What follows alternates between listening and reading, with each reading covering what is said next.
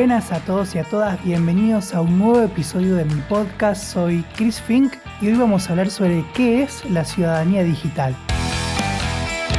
Por lo general creemos que lo que pasa en Internet no es real. Pensemos un poco, si hay una publicación negativa hacia nosotros, un meme que publicaron, una foto que nos escracha, un comentario que nos hicieron agrediéndonos por Internet, en alguna red social o por WhatsApp inclusive, ¿cómo nos sentimos frente a ese comentario negativo? Lo que hacemos en Internet tiene efectos sobre lo que hacemos fuera de las redes sociales, fuera de la web. Así que lo que pasa en las redes, lo que pasa en Internet es muy real. Tradicionalmente cuando hablamos del término ciudadanía hacemos referencia a los derechos y obligaciones que tenemos como ciudadanos de un país o de una sociedad determinada. La ciudadanía digital es esto llevado a Internet, es esto llevado a las redes. Hace referencia a cómo convivimos a los derechos y a las obligaciones o los deberes que tenemos en las redes sociales o en Internet. Hay otro término relacionado que es alfabetización digital que se trata de aprender o de alfabetizarnos en las habilidades necesarias para poder hacer un uso mejor de la web. Se trata de aprender nuestros derechos, nuestras obligaciones, pero también cómo hacer un uso creativo y responsable de Internet o de las redes sociales o de la web. La mayoría pasamos 12 años en la escuela aprendiendo a ser ciudadanos de este país. Ahora también es importante aprender a cómo ser ciudadanos digitales.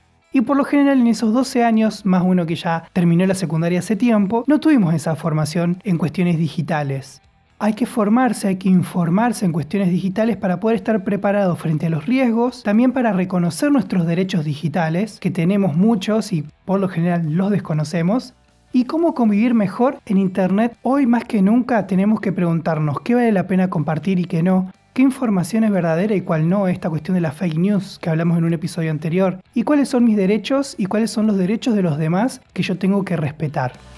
Otro punto que me gustaría hablar en este podcast es algo más personal de por qué yo hablo de estas temáticas o por qué hablo sobre ciudadanía digital en los diferentes episodios de mi podcast. Primero porque creo que los chicos y las chicas están vulnerables frente a Internet, frente a lo que pasa en las redes.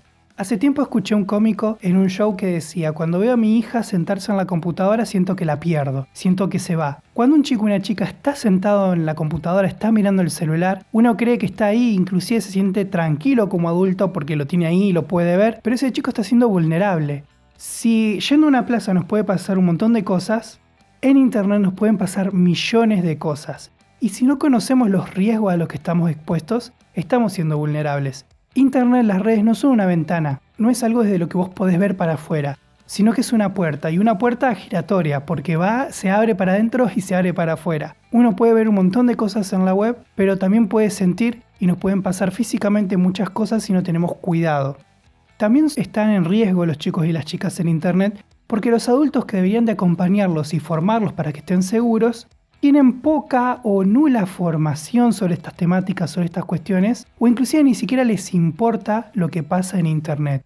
Creen que no es importante. Entonces cuando los chicos y las chicas tienen problemas en Facebook, por ejemplo, no recurren a sus papás, no recurren a sus mamás, porque hasta piensan, no, si le tengo que contar lo que me pasó en Facebook, primero le tengo que explicar qué es Facebook, qué son los amigos en Facebook, qué es una publicación, por eso doy talleres para padres, madres, también obviamente para chicos, para chicas y para docentes. Además, obviamente, de mi podcast y todo lo que hago en mis redes sociales. Pero lo importante es no criminalizar Internet, no criminalizar las redes sociales. Lo que tenemos que hacer es informarnos sobre los riesgos que existen y cómo prevenirlos. Tenemos que informarnos sobre las nuevas cuestiones que suceden en Internet, que todo el día, todos los días está cambiando la forma de relacionarnos por la web.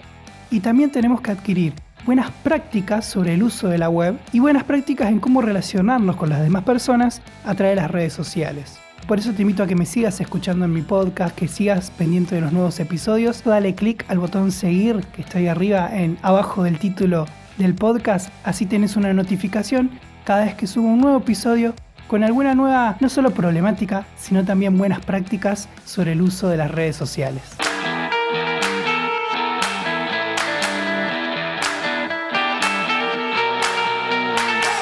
Soy Chris Fink y te invito a seguir mi podcast y si quieres conocerme un poco más podés seguirme en Instagram en arroba chrisfink1. Estamos conectados.